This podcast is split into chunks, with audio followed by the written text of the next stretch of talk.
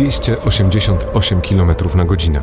Taką rekordową prędkość wiatru halnego zmierzył w 1968 roku Apoloniusz Rajwa na Kasprowym Wierchu w Tatrach. W latach 60. bardzo silnych wiatrów było znacznie więcej, o czym świadczą dane meteorologiczne z trzech obserwatoriów: na Łomnicy, przy Łomnickim Stawie i właśnie na Kasprowym Wierchu. To jest podcast z miłości do gór Tatrzańskiego Parku Narodowego. Przy mikrofonie Bartek Solik. Dzień dobry. To nasze 29. spotkanie. Tydzień temu o wietrze halnym opowiadali Michał Furmanek, emerytowany pracownik stacji hydrologiczno-meteorologicznej w Zakopanem oraz dr Tomasz Skrzydłowski z działu edukacji TPN. Dzisiaj ciąg dalszy opowieści o tatrzańskiej wichurze i wyprawa w przeszłość. Między rokiem 1950 a 1960 największe prędkości wiatru zmierzono w obserwatorium przy Łomnickim Stawie. 17 stycznia 1955 porywy osiągały tam 245 km na godzinę. Odnotowano tam również aż 24 dni z prędkością wiatru powyżej 200 km na godzinę. Rekordową prędkość wiatru w Tatrach Słowackich odnotowało to samo obserwatorium 29 listopada 65 roku 283 km na godzinę. Najpotężniejsza wichura w polskich Tatrach miała nadejść 3 lata później, dokładnie 6 maja 1968 roku. Ten dzień znakomicie pamięta wspominany już meteorolog Paul de Krajwa. Tego dnia pełnił dyżur na Kasprowym Wierchu. Posłuchajcie.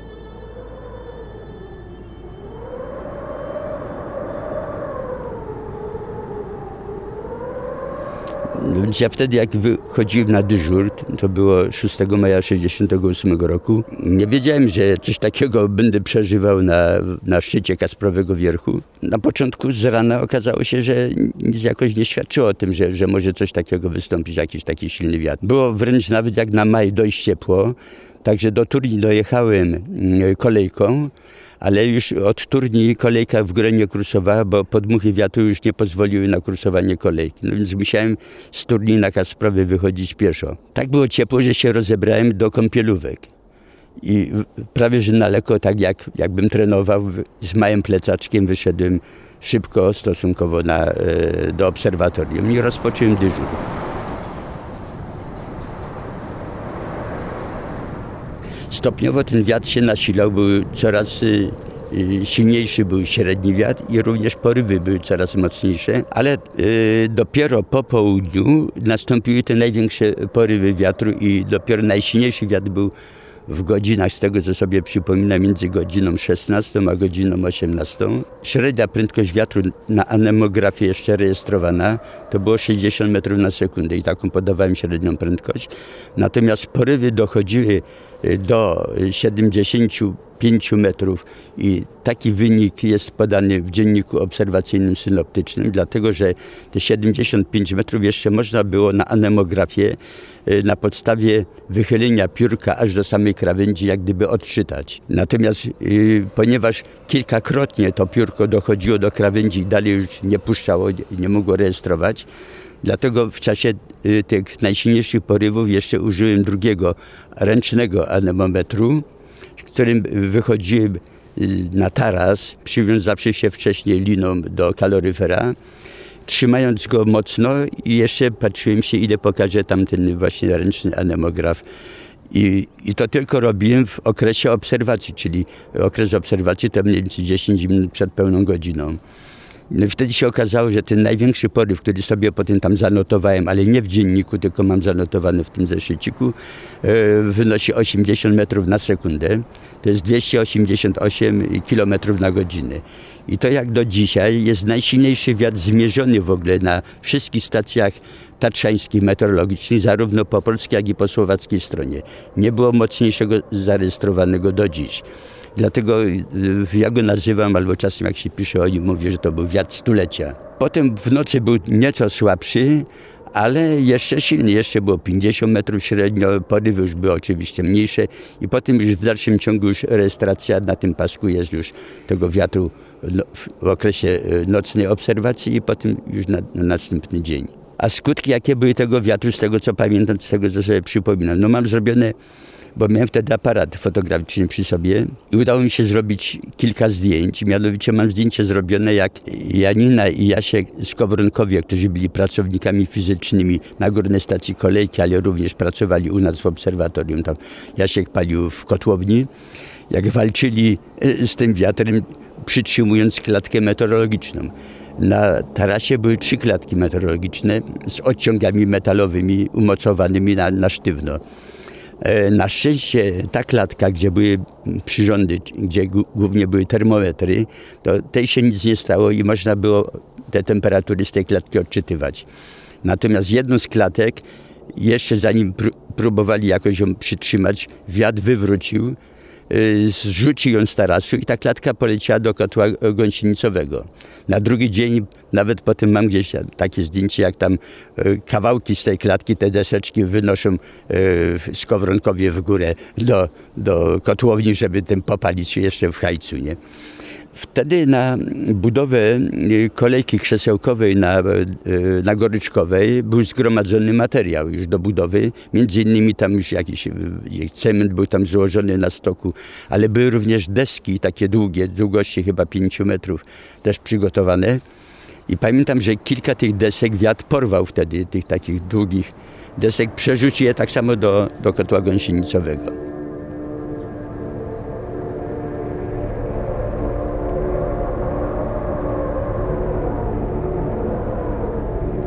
Porywał na szczycie Kasprowego bądź na stoku kamienie wielkości pięści. Więc gdybym na przykład gdzieś tam nie był na tarasie wyżej, tylko niżej, musiałbym być w kasku, żeby nie dostać takim kamieniem, bo to, to były duże kamienie, które przelatywały na drugą stronę, które wiatr z podłoża, z podłoża wyrywał. Jak na drugi dzień schodziłem z Felkiem Kozerem już po tym do myślińskich turni, to jeszcze sfotografowałem gdzieś 100 metrów czy może 150 metrów poniżej obserwatorium na stoku, cały krzak kosodrzewiny wyrwany do połowy z korzeniami.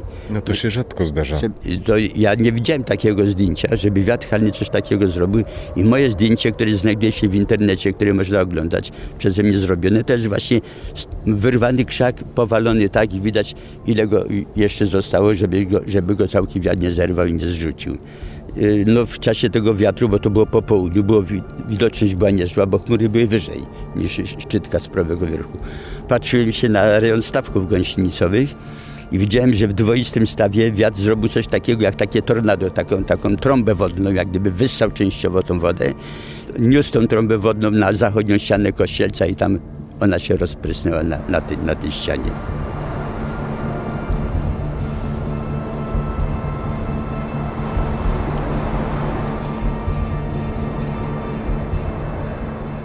Poldek, jaki widok e, zastał Was, kiedy wracaliście 7 maja 68 roku z Kasprowego Wierchu do Zakopanego? No do, do mniej więcej, jak schodziliśmy granią w kierunku myślińskich to dopóki żeśmy nie doszli do lasu, czyli gdzieś w rejon czwórki, no piątki, czwórki, podpory, to właściwie tam te dwa jakieś te krzaki kosówki, co były takie naderwane.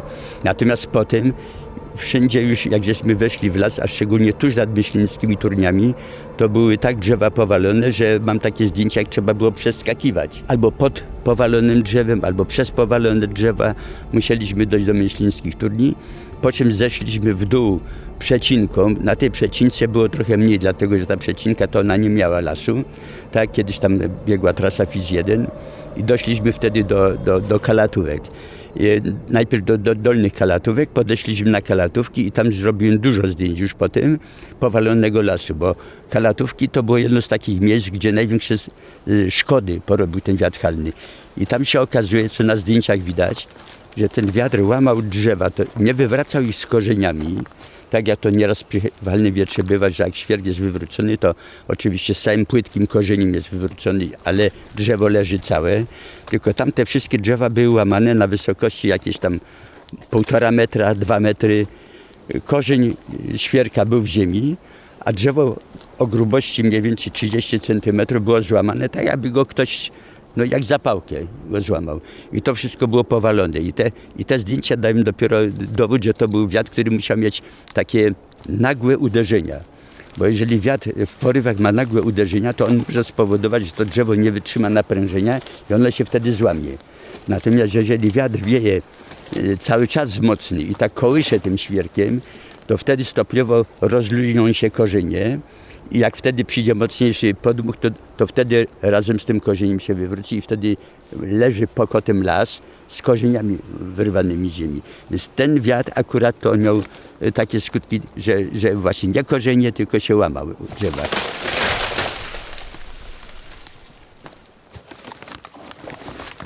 To samo było w miejscu, gdzie było największe zniszczenie, czyli na Wierporęciu na Zgorzelisku, bo tam był największy obszar tych zniszczeń. Trzeci taki obszar to był Dolinie Miętusie. Trzy takie obszary po naszej stronie były tych y, wiatrołomów. Pamiętam też twoją fotografię z okolic y, klasztoru sióstr Albertynek. Trudno sobie wyobrazić, co one biedne tam musiały tej nocy przeżywać. No jest takie zdjęcie chyba jak y, już jak żeśmy zeszli właśnie z tych kalatówek, idziemy do Kuzin z Felkiem takie zdjęcie też gdzieś zrobiłem, że wychodzi zakonnica z klasztoru, ale całego klasztoru, nienaruszony klasztor, a wszystkie drzewa dookoła klasztoru są w ogóle powalone. Wszystkie. I przy wyjściu tak samo. Musi zakonnica przechodzić przez to powalone drzewo, wychodząc na drogę. I wtedy jeszcze na tym miejscu, gdzie nie było akurat tam y, blisko do lasu, stał tam samochód. Nie pamiętam, czy to był Trabant, bo to mógł być coś takiego raczej.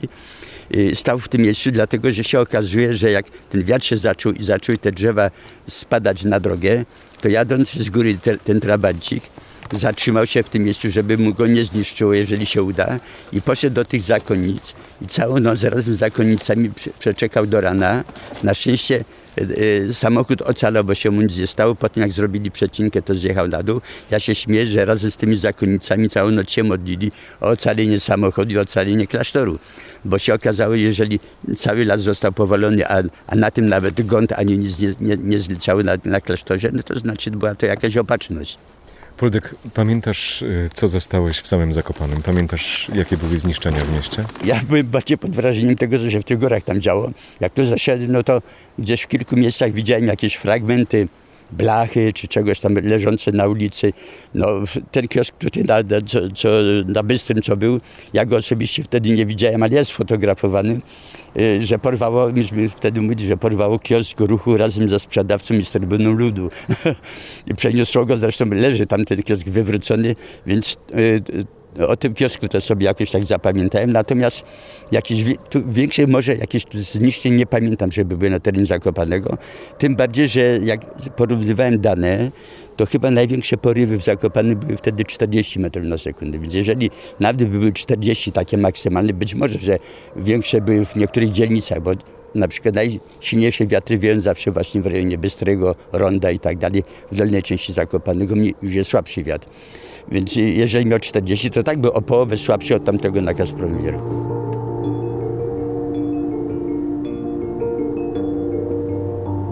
Po tym jak e, pani Morawska i Chorawska pisały pracę naukową o tym wietrze stulecia, to się okazało, że one stwierdziły, że tamten wiatr był dlatego tak silny, że tam nastąpiło na nałożenie się na typowy wiatr halny niskotroposferycznego prądu strumieniowego. W troposferze występują bardzo mocne wiatry. I teraz, jeżeli te prądy strumieniowe w troposferze się obniżą, a w tym przypadku się obniżyły do wysokości szczytów tatrzańskich, czyli 2000, 2500, 600 metrów, to nałożyły się na zwykły wiatr halny, który był tam do południa i to spowodowało tak ogromne prędkości, co im wyszło z analizy sytuacji barycznych.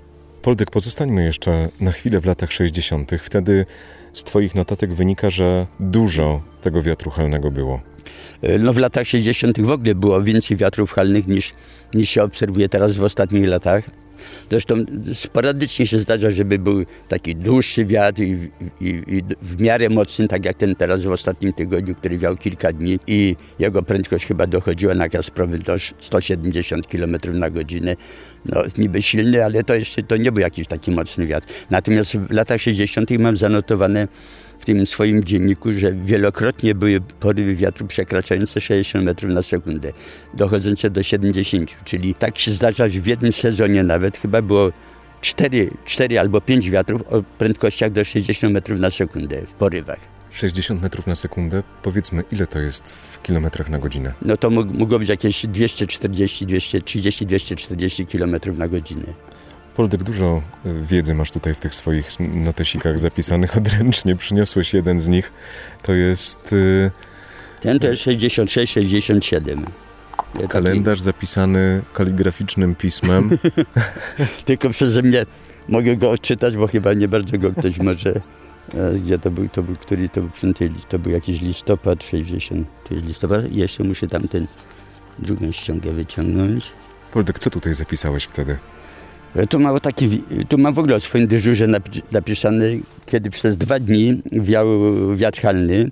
To było w listopadzie 1966 roku. Po południu, 5 listopada, po południu e, z lotniska e, aeroklubu w Nowym Targu wystartowało szybowiec dwuosobowy. To był Bocian SDZ z pilotem Stanisławem Józefczakiem i pasażerem Janem Tarczoniem. Wyczepili się od samolotu na wysokości 1700 metrów, po czym trafiali na rotory, i te rotory ich wznosiły, czasem z prędkością 4 metry do góry na sekundę, czasem wolniej. Jak już ten rotor przestał działać, to się przerzucali, bo widzieli, że gdzie indziej jest następny rotor, znowu ich wynosił do góry. Rotory to są takie ruchy mm, konwekcyjne, powietrze idzie w górę i to może wynieść y, szybowiec na znaczne wysokości. No i oczywiście tak w ten sposób polując nad Podhalem, gdzie te rotory się tworzą, wylatywali coraz wyżej. Taki ostatni rotor, kiedy już byli na wysokości kilku tysięcy metrów, to jeszcze trafili na granicę, na takie rotor między Poroninem a Białym Dunajcem. I on ich wyniósł na rekordową wysokość 12 560 metrów, co było rekordem świata. W ogóle rekordem świata uzyskania takiej wysokości na y, szybowcu dwuosobowym. Podobno była temperatura, to gdzieś tam, gdzie indziej miałem wpisane, na tej wysokości zarejestrowały minus 56 stopni. Teraz nie wiadomo, jak było z tym, bo ja słyszałem po tej całej próbie, że duża wysokość spowodowała, że oni na chwilę utracili przytomność. Szybowiec zaczął się obniżać, odzyskali nie wtedy i wyprowadzili szybowiec. Oczywiście wylądowali bez problemu w Nowym Targu na lotnisku. Natomiast ta wysokość uzyskana rzeczywiście była bardzo długo rekordem świata we wzruszeniu, e, bowiem przewyższenie wtedy uzyskali 11 680. To był rekord świata, który przetrwał aż do 2006 roku, kiedy to został poprawiony przez Steve'a Fawcetta.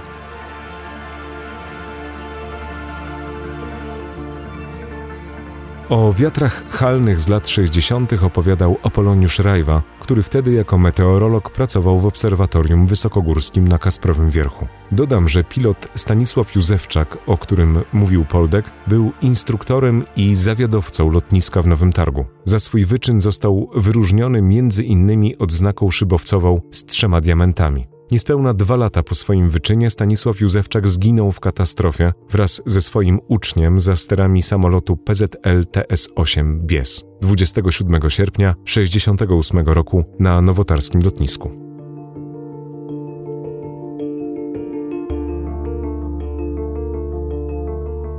To jest 29 odcinek podcastu z miłości do gór Tatrzańskiego Parku Narodowego. Można nas słuchać w serwisach Podbin, Spotify, iTunes czy Google Podcasts. Rozmawiamy dzisiaj o wietrze halnym, czyli porywistym wietrze południowym typu fenowego, który wieje w różnych porach roku, najczęściej jednak wiosną i jesienią.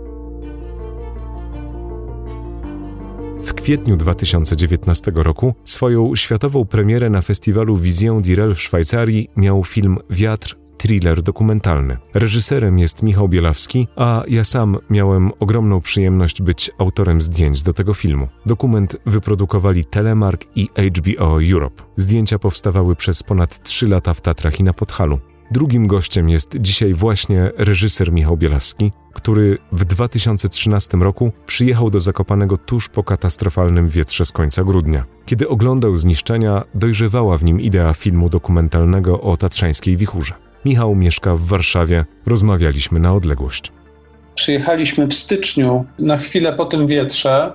On jeszcze momentami powiewał. Ja pamiętam, że tam dowiewało. Było słychać e, na ulicach w nocy Y, jak śmieci wiatr przenosi tak dość intensywnie, bo widać y, no, cienie takich ruszających się gałęzi przez okno. To nie było nic nadzwyczajnego w gruncie rzeczy, ale jakoś tak działało na wyobraźnię. Ale sam ten pomysł i rozmowy o tym filmie zaczęły się trochę wcześniej. To zabrzmiało jakoś niezwykle intrygująco i brzmiało jak bardzo ciekawe wyzwanie, bo ja, ja miałem wrażenie, że to jest coś, o czym nie mam zielonego pojęcia. Po prostu. To znaczy świat, o którym za dużo nie wiem i który na szczęście jakoś jak przez mgłę pamiętam z dzieciństwa, ale tak naprawdę byłem tym zdumiony, ale też bardzo, bardzo taki zaintrygowany, bo miałem wrażenie, że to jest taki projekt, na który warto się zamachnąć. On jest, jakby ma w sobie taką jakąś wielką obietnicę i atrakcję na różnych poziomach. No, wydawało się wtedy, że to jest obietnica nie tylko jak się uda interesującego filmu, ale też wydawało się też to taką obietnicą jakiejś niezwykłej przygody. Tak, to, to faktycznie była przygoda. Mm, Michale, ja chciałbym, żebyś opowiedział o y, tym niełatwym, karkołomnym zadaniu pokazania w filmie niewidocznej siły, wiatru. No tak, y, niewidoczna, ale z drugiej strony wydawało się od początku, że to jest y, siła, o której bardzo dużo ludzi już coś wie. No, chyba większość Polaków słyszała o tym, słyszała coś o Halnym, coś o nim wiedziała. Później rzeczywistość weryfikowała to i pokazywała, na ile to jest prawda i na ile rzeczywiście coś ludzie wiedzą, a na ile powtarzają po innych jakieś mity, ale mm, no pamiętam, że to właśnie wydawało się takie ciężko namacalne, natomiast no, tylko na jakimś wczesnym etapie, bo potem pamiętam, jak my wspólnie z Tobą i z, z Maćkiem spotkaliśmy się i zastanawialiśmy się nad tym, jaką ten film powinien mieć formę i właściwie co powin, powinno być w nim opowiadane.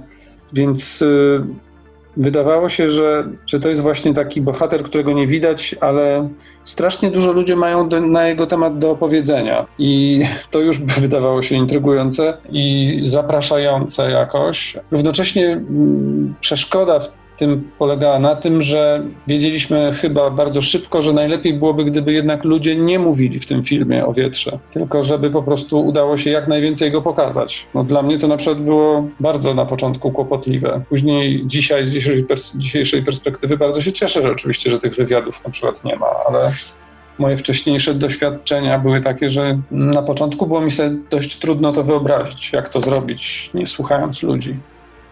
Michale, po prawie czterech latach pracy nad filmem, w tym czasie filmowaliśmy Sam Wiatr, Halny w Zakopanym i w Tatrach może siedem, może osiem razy. Jak ty dzisiaj patrzysz na ten wiatr i czym on jest w życiu bohaterów filmu?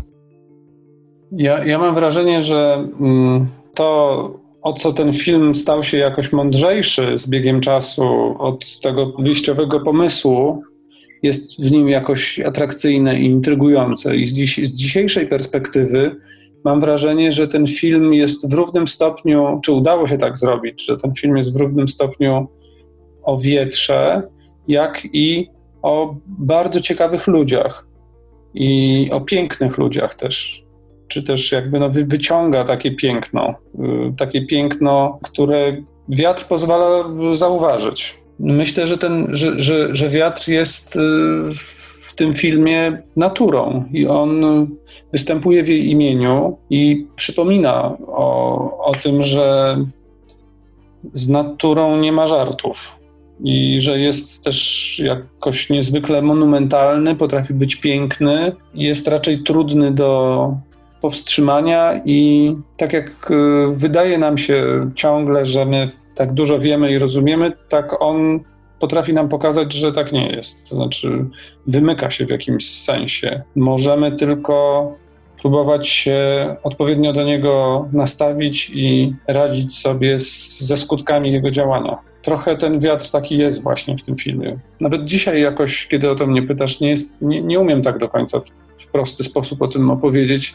wydaje mi się, że jest taki, jak powiedziałem, no właśnie, że jest tą naturą, tą siłą trudną do ujarzmienia, taką siłą, która przypomina o tym, że nie wszystko jesteśmy w stanie przewidzieć i zaplanować. To, co mi się wydawało fajne i to, co mi się podoba dzisiaj, to to, że udało się tam stworzyć takie wrażenie, że on właśnie zatrzymuje trochę czas i opowiada jakiś wycinek życia konkretnych osób w, w miarę w przekonujący sposób.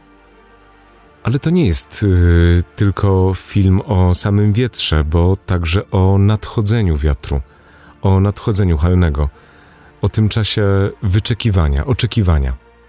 No ale od początku, jak rozmawialiśmy też o tym filmie, no to już nawet nie nazwę tego ambicjami, ale mowa była o tym, czy ja też tak czułem, że tak dużo różnych rzeczy ludzie mówią o wietrze i na tak wiele różnych y, elementów jego dziania się ludzie zwracają uwagę, kiedy są o to pytani, że wydało mi się, że trzeba się jeszcze bardzo jakoś oddalić od tego, od, od, od, takiej, od takich poszczególnych zdarzeń yy, i trzeba spróbować no, zrekonstruować po prostu ten wiatr, jego taki naturalny przebieg, jakoś to tak gładko i ładnie brzmi, ale w jakimś sensie chodziło o to, żeby po prostu odtworzyć to, jak ten wiatr, jak ten cykl przebiega.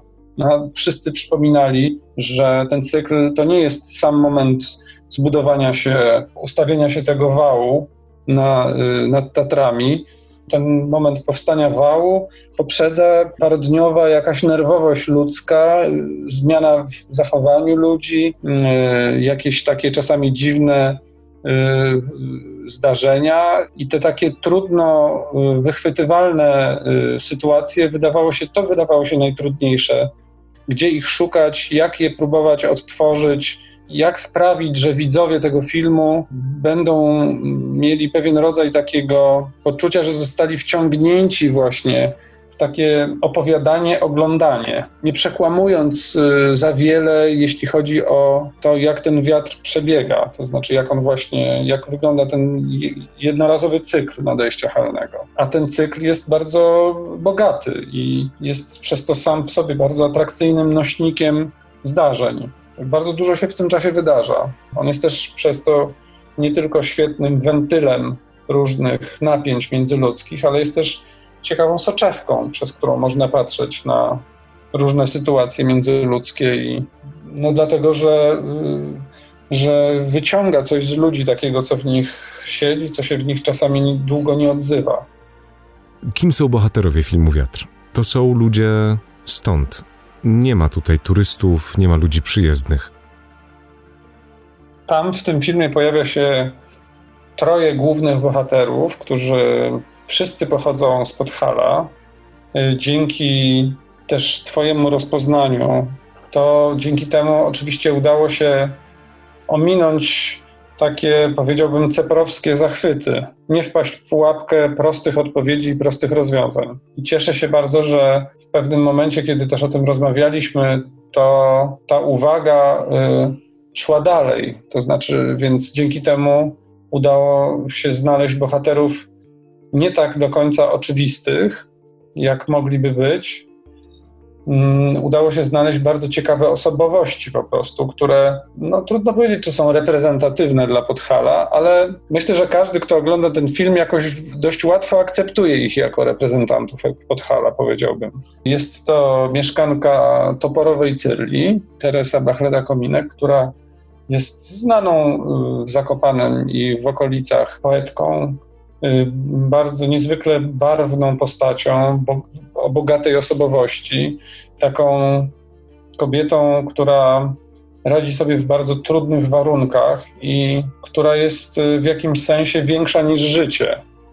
To znaczy, ona sobie tak bardzo radzi z przeciwnościami, że wydaje mi się, że ma po prostu taki swój własny, prywatny akumulator, który pozwala jej zwalczać przeciwności y, i stawać naprzeciw co najmniej takich wyzwań jak wiatr halny, bez lęku. Więc to jest ona. Jest też y, rodzina Jaroszów, z czego oczywiście reprezentuje ją Staszek Jarosz. To jest y, Baca z Janisza, który mm, ma niezwykłą rodzinę, bardzo liczną. Ma też wiele talentów, ma wielką, myślę, taką naturalną słabość do majsterkowania i gromadzenia wszelkiego typu przydatnych bądź nieprzydatnych rzeczy, z których powstaje i na naszych oczach właśnie on konstruuje sobie wiatrak. Mamy też wreszcie jedną z osób, które mm, są na pierwszej linii frontu, y, czyli ratowniczkę medyczną, która pochodzi z Nowego Targu, Ewę. Ta Ewa y, jest y, góralką, ale jest równocześnie po prostu bardzo nowoczesną kobietą. Jest niepodobna do tych pozostałych bohaterów pod tym względem. To właśnie taka Ewa, taka nowoczesna Ewa musi sobie radzić z bardzo różnymi mieszkańcami Podhala, często bardzo ciężko doświadczonymi przez wiatr albo przez to, co on przynosi ze sobą. No i jest wreszcie ostatni jeszcze z bohaterów, czyli Tomek Nodzyński, który jest niemal w, w najmniejszym stopniu obecny, ale gdzieś jest dość ważną też postacią tego filmu. To meteorolog, który dyżuruje na hali gąsienicowej w niewielkim takim obserwatorium meteorologicznym. W jakimś sensie jego obecność wyznacza nam trochę, te, dzieli ten czas między czas spokoju i czas niepokoju. Kluczowy w filmie jest sam dźwięk. Do tego od samego początku przykładałeś wielką uwagę, żeby Halny wybrzmiał jak należy. Opowiedz proszę, jak powstawała warstwa dźwiękowa filmu.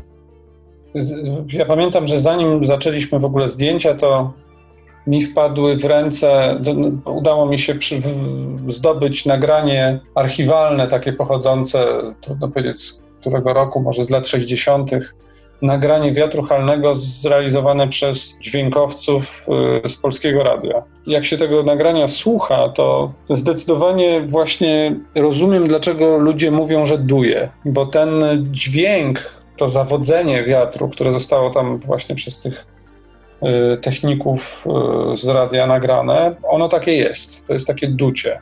To jest takie zawodzenie przeciągłe, męczące, długie. Yy, bardzo długo czekałem na ten dźwięk, żeby go usłyszeć później. Wydaje mi się, że taki dźwięk słyszeliśmy wspólnie, realizując zdjęcia w trakcie Halnego w lesie, gdzie on, co prawda, może nie tak zawodzi, bo ma tam więcej tych przeszkód naturalnych, ale gdzieś ta prędkość, która przebijała się przez, pomiędzy drzewami, ten szum lasu, to wszystko też sprawiało takie niezwykłe wrażenie i ten dźwięk był zupełnie niesamowity.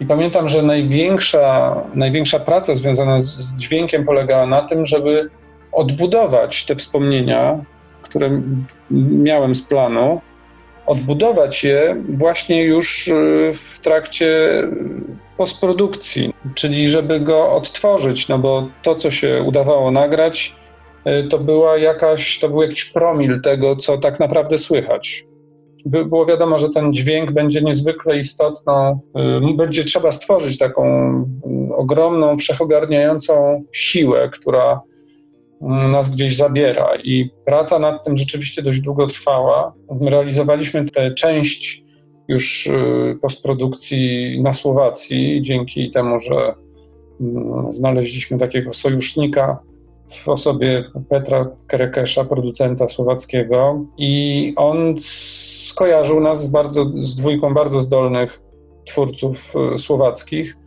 e, czyli z Martinem e, Mercem, bardzo sympatycznym i zdolnym dźwiękowcem, który robił dość dużo już wcześniej też filmów dokumentalnych górskich. A do tego jeszcze dołączył i on też budował ten dźwięk bardzo mocno i w znaczący sposób. Młody kompozytor słowacki Lukas Kobela, który w miarę postępów pracy coraz bardziej rozumiał i coraz bardziej twórczo rzeczywiście dołączał do tego naszego zespołu, proponując ciekawą i taką intrygującą, niespokojną bardzo muzykę. No ale w każdym razie ta praca nad dźwiękiem to było odbudowywanie tego, co udało się zapisać w jakimś niewielkim stopniu, no bo wiadomo, że jak wieje wiatr, to nawet bardzo dobre mikrofony dławią się tym dźwiękiem. One nie są w stanie go w całości zapisać i często pozostaje z tego ta siła, którą wiatr ma,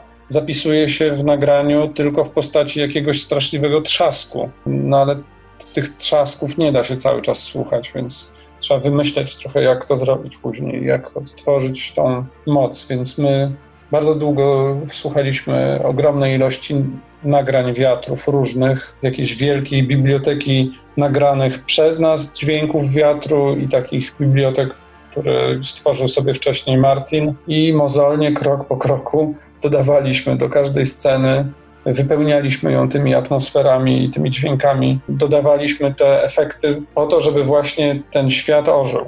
Michale, dawno się nie widzieliśmy. W Zakopanem byłeś chyba ostatnim razem w ubiegłym roku.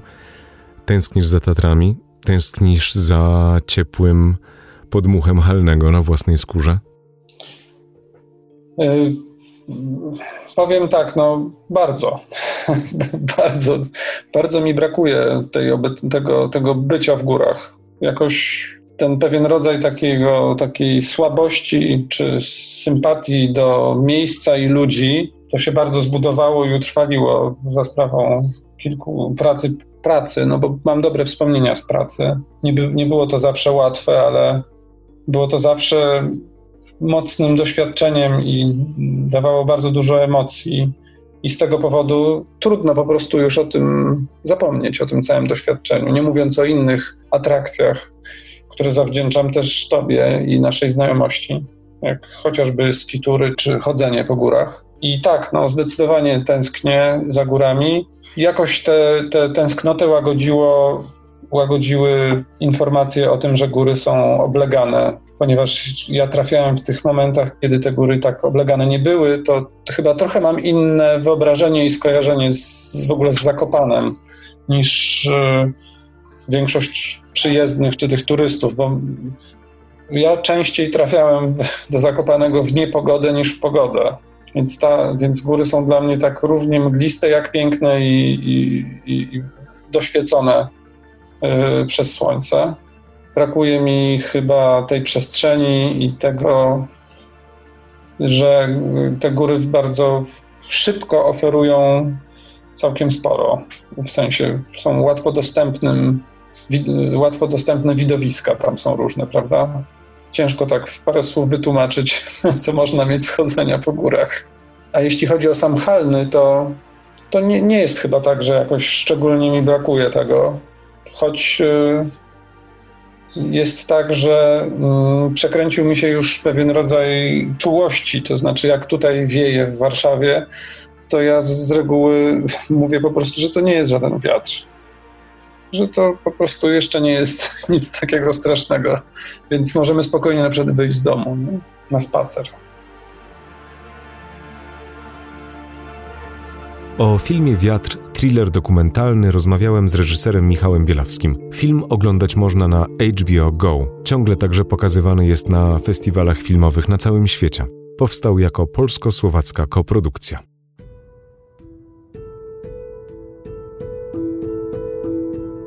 Słuchacie 29 odcinka podcastu Z Miłości do Gór, w którym dzisiaj rozmawialiśmy o wietrze halnym. W przyszłym tygodniu ciąg dalszy tematu. Odcinek o oddziaływaniu wiatru halnego na ludzi. Jak zawsze można nas słuchać w serwisach Podbin, Google Podcasts, Spotify czy iTunes. Na koniec zachęcam do komentowania i recenzowania naszej serii. Dziękuję za wszystkie komentarze. Do usłyszenia niebawem, mówił Bartek Solik.